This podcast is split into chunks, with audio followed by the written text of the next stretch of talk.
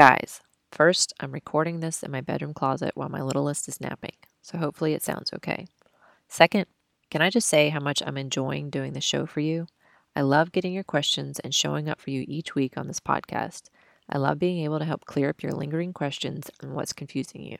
So please, if you have a question, hop on over to our Facebook community at bit.ly slash learncanicross and drop your questions in there to be answered on the show.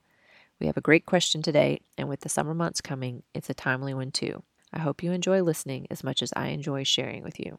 Hey, trail runners! Welcome back to the Canicross Made Simple podcast, where we break down the basics of getting started in Canicross. If you're a beginner interested in learning more about the sport of canicross and having it explained as simple as possible, then you've come to the right place. Hey, I'm Shannon Wasak, and today we're answering more great listener questions. I hope you're as excited as I am. Enjoy.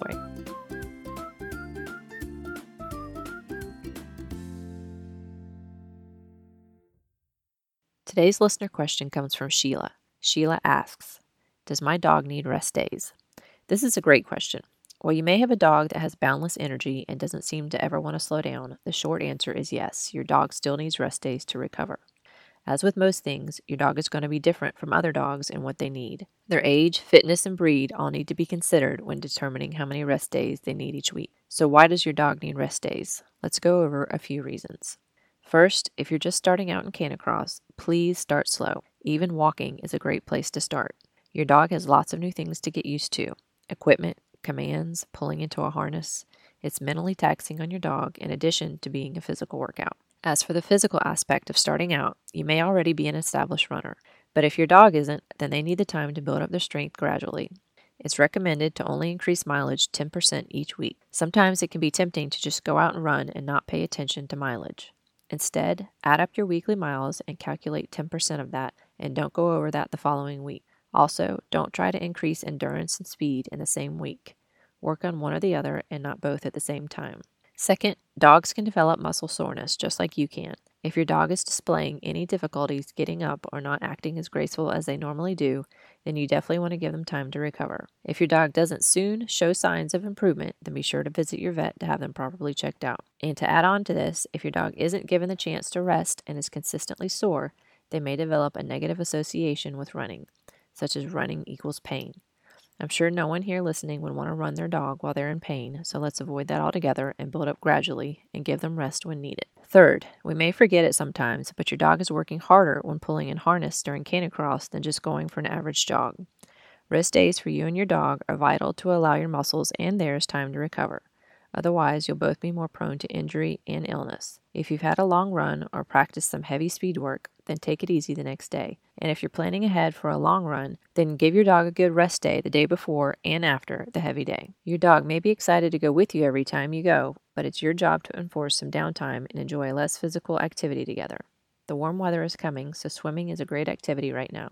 And it goes without saying, I hope, that if it's too hot, then just leave your dog at home regardless. Another thing to consider is if you're taking your dog with you every day, it can begin to get a little monotonous for your dog. They may begin to get bored with running the same route every day. Also, allowing rest days will keep your dog calm when you can't take them. If you were to get injured and need time to recover, it will help your dog learn to be calm if they can't run every day. And lastly, one of the beautiful things about Canicross is the close bond you build with your dog as you work as a team. You become really in tune with your dog. If one day your dog isn't as excited to go out on their run as they usually are, then it's probably a good day to leave them home and go for a solo run.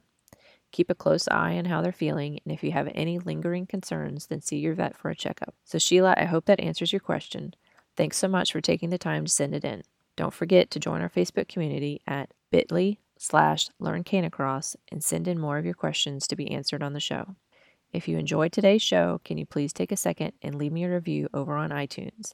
That's the best way you can say thank you so we can spread the news about this great sport and get more dogs and their humans out on the trails. Okay, guys, that's it for today. I hope you enjoyed it as much as I did. Have a great week, and until next time, bye for now. Still have questions? If you feel you need a little more one on one time, I'm now offering 30 minute coaching, aka strategy sessions, to give you more personalized attention. We'll hop on Zoom and clear up any confusion you're having with equipment, commands, getting your dog to pull, etc. If this sounds like something you need, please email me at canicrossmadesimple at gmail.com and we'll make it happen.